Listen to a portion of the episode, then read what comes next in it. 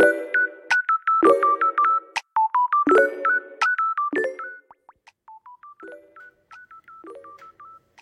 はい皆さんこんにちは。今日も誰かの星と推しをお届けする偏愛マンダラ絵師のアキエです。この番組は毎回数珠つなぎにお友達を紹介していただきながらゲストの好きなものを語っていただく番組となっております。時折星読みも交えつつ平日毎日更新ゲストの熱い推し物語をお届けいたします。今週のゲストは朝でものづくりをされているまゆさん来ていただいております。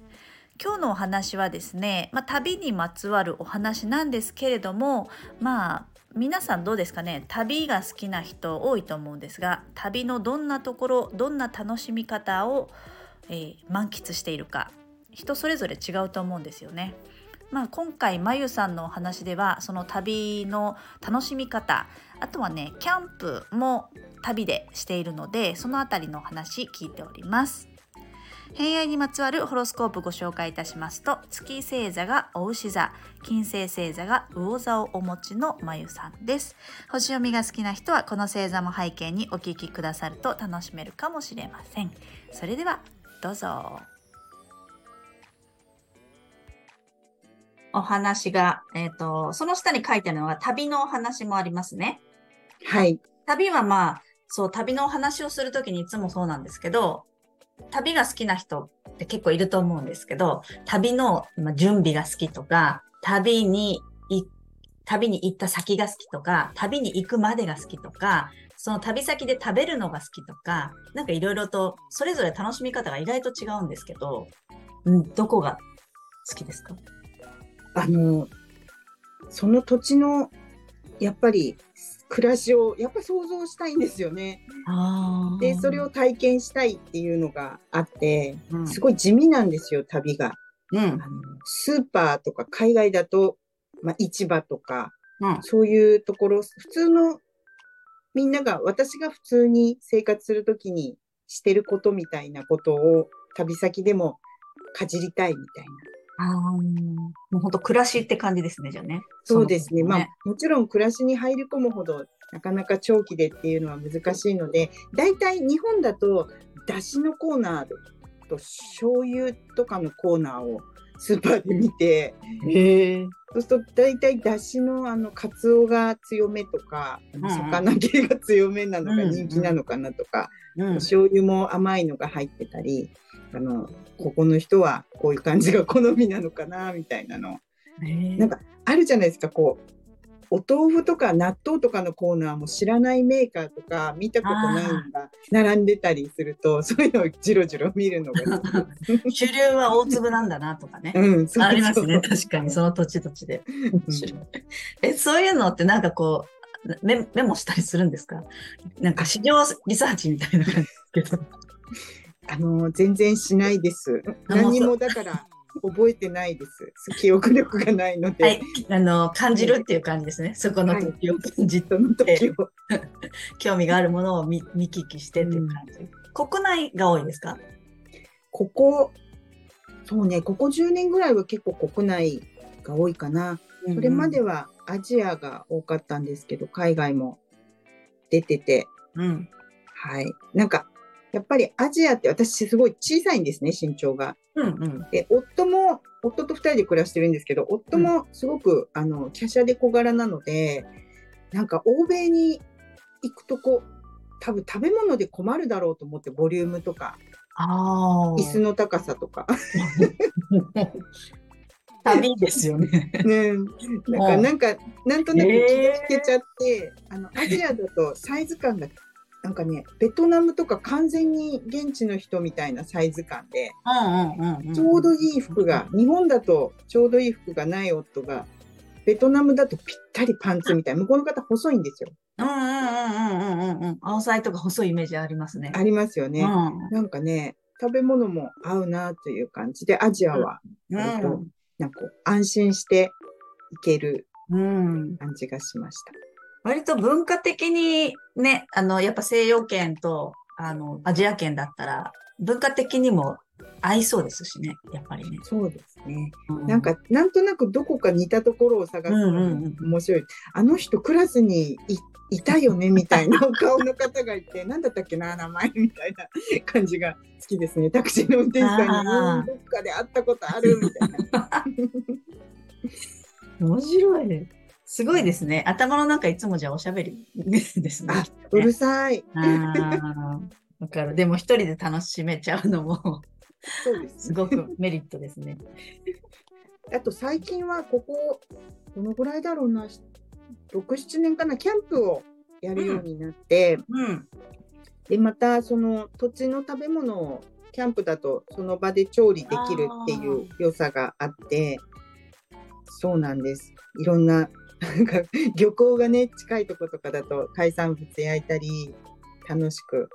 で、またその土地に馴染むっていう意味では、地面に寝るってしないことだから、すごくそれが面白いですね。まあ、な夜空見たりするのも、うん日が暮れていく様を見るとかも、私は、えっと、湘南地方に住んでるんですけど、全然海とか見えるとかじゃなくて街中なので、マンションって、そんなにこう空もたくさん見えない部屋でこもってることが多いんで作業したりして。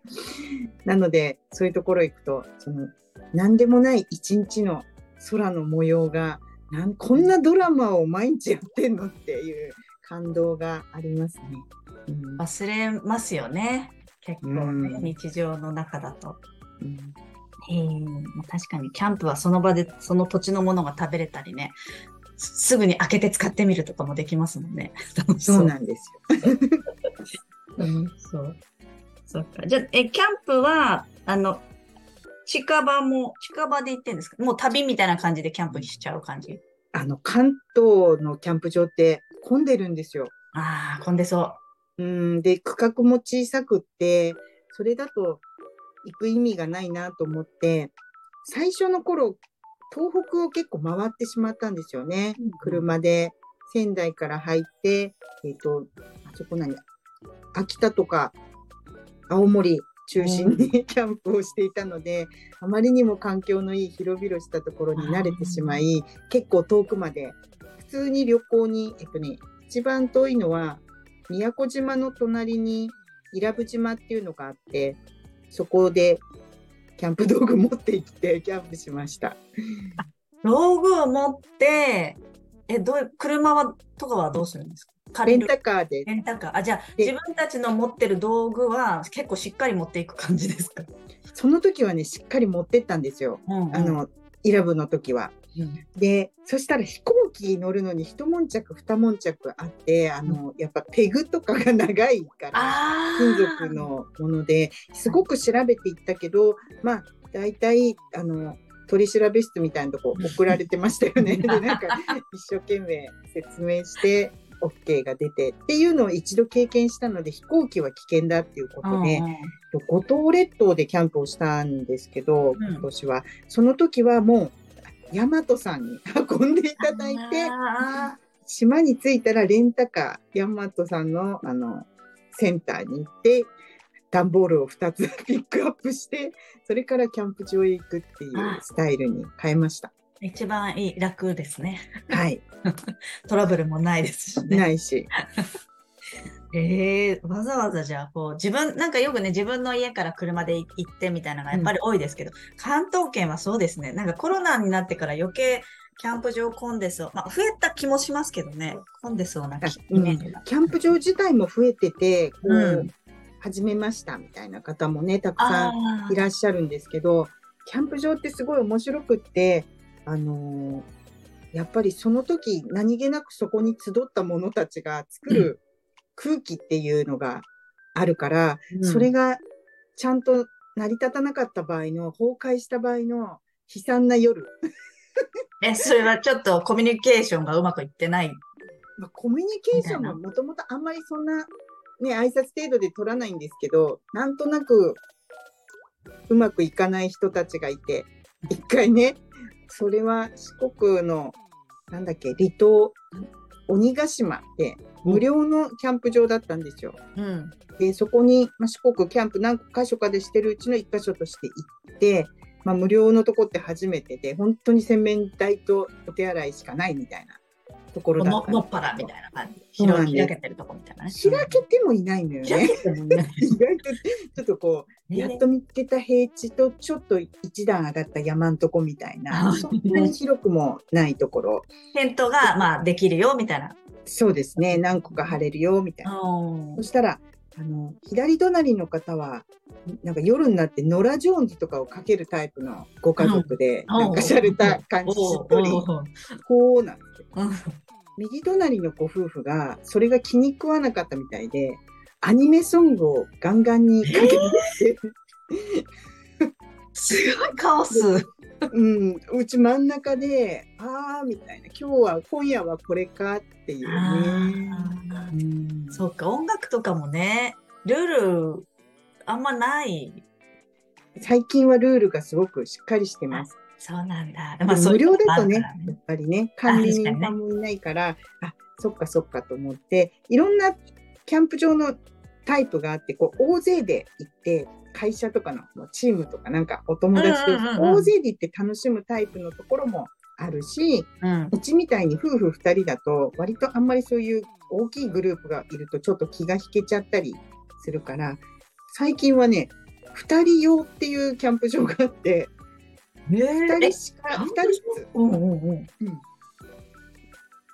二人、じゃあ二人の人しかいないってこと？そうなんですああ、まあ確かに大勢の人数の雰囲気とは違いますもんね、全然。うん、なんか楽しみ方がやっぱりいろいろで、うんうん、私も大勢で行ったらやっぱりお酒飲んでウェイってねやりたくなるだろうし2人だと、まあ、ウェイはそんなないのでですね。そうですね。虫の声を聞きたいみたいなそうですね。静 静かに星を眺めたいとかそういう感じですよね。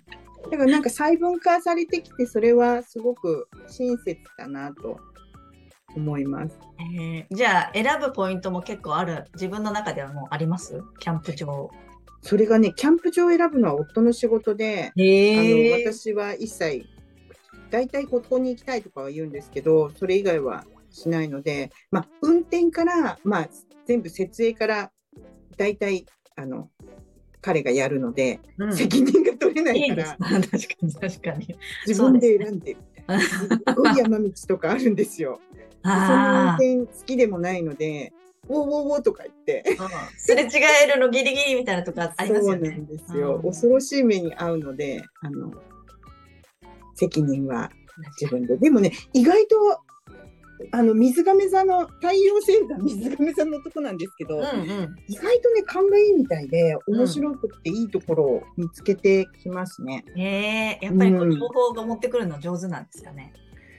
ねえどうやって調べてんのかよくわかんないんですけど、高いところに登りたがるんですよね、すごく。うん。だから眺めは割といいです。眺めがね。やっぱあの、みみ風星座の人はね、空気のこう、通るところに行きたがるから、あちょっと小高いところ大好きなんですよね。ーなるほど。そうそうそう。面白い。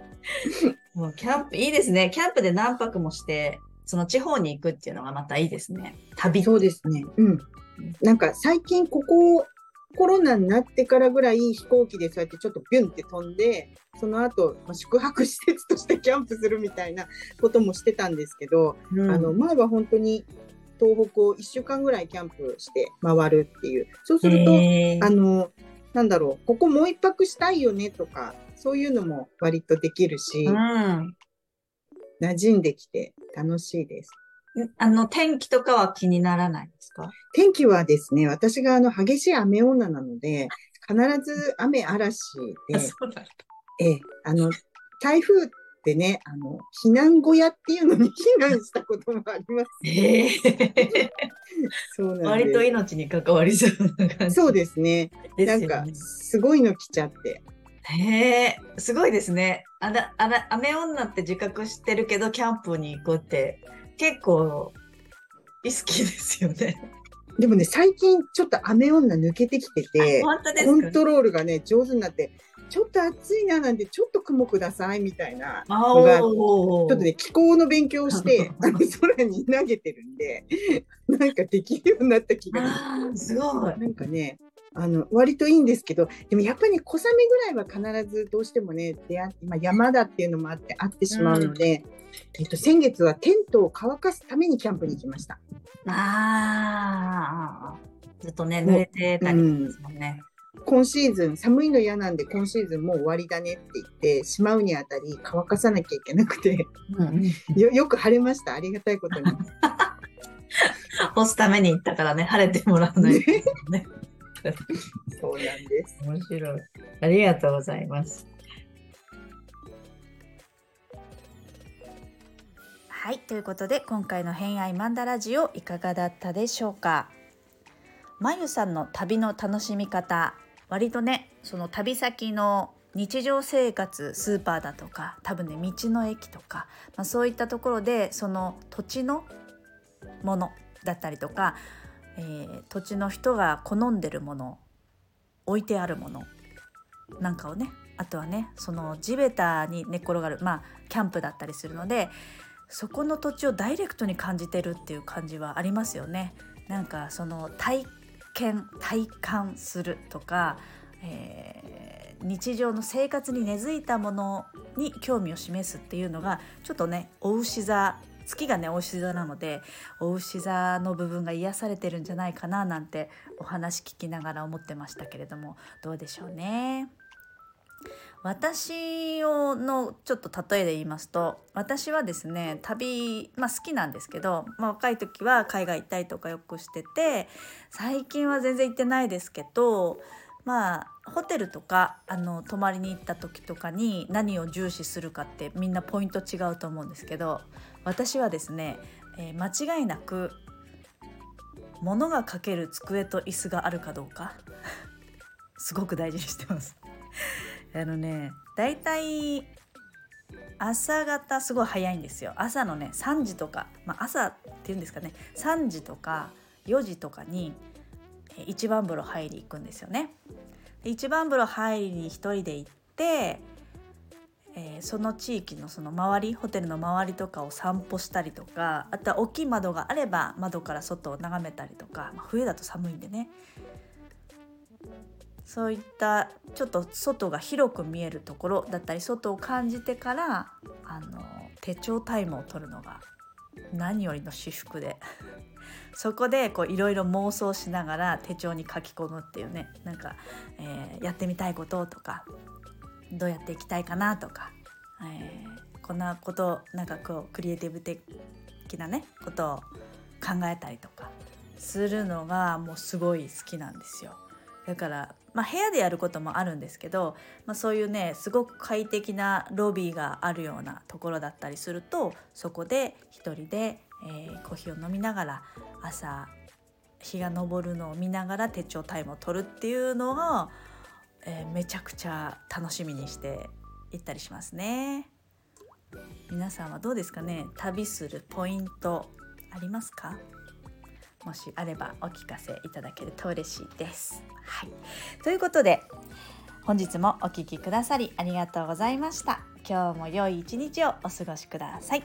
偏愛マンダラ絵師の秋江でした。ではまた。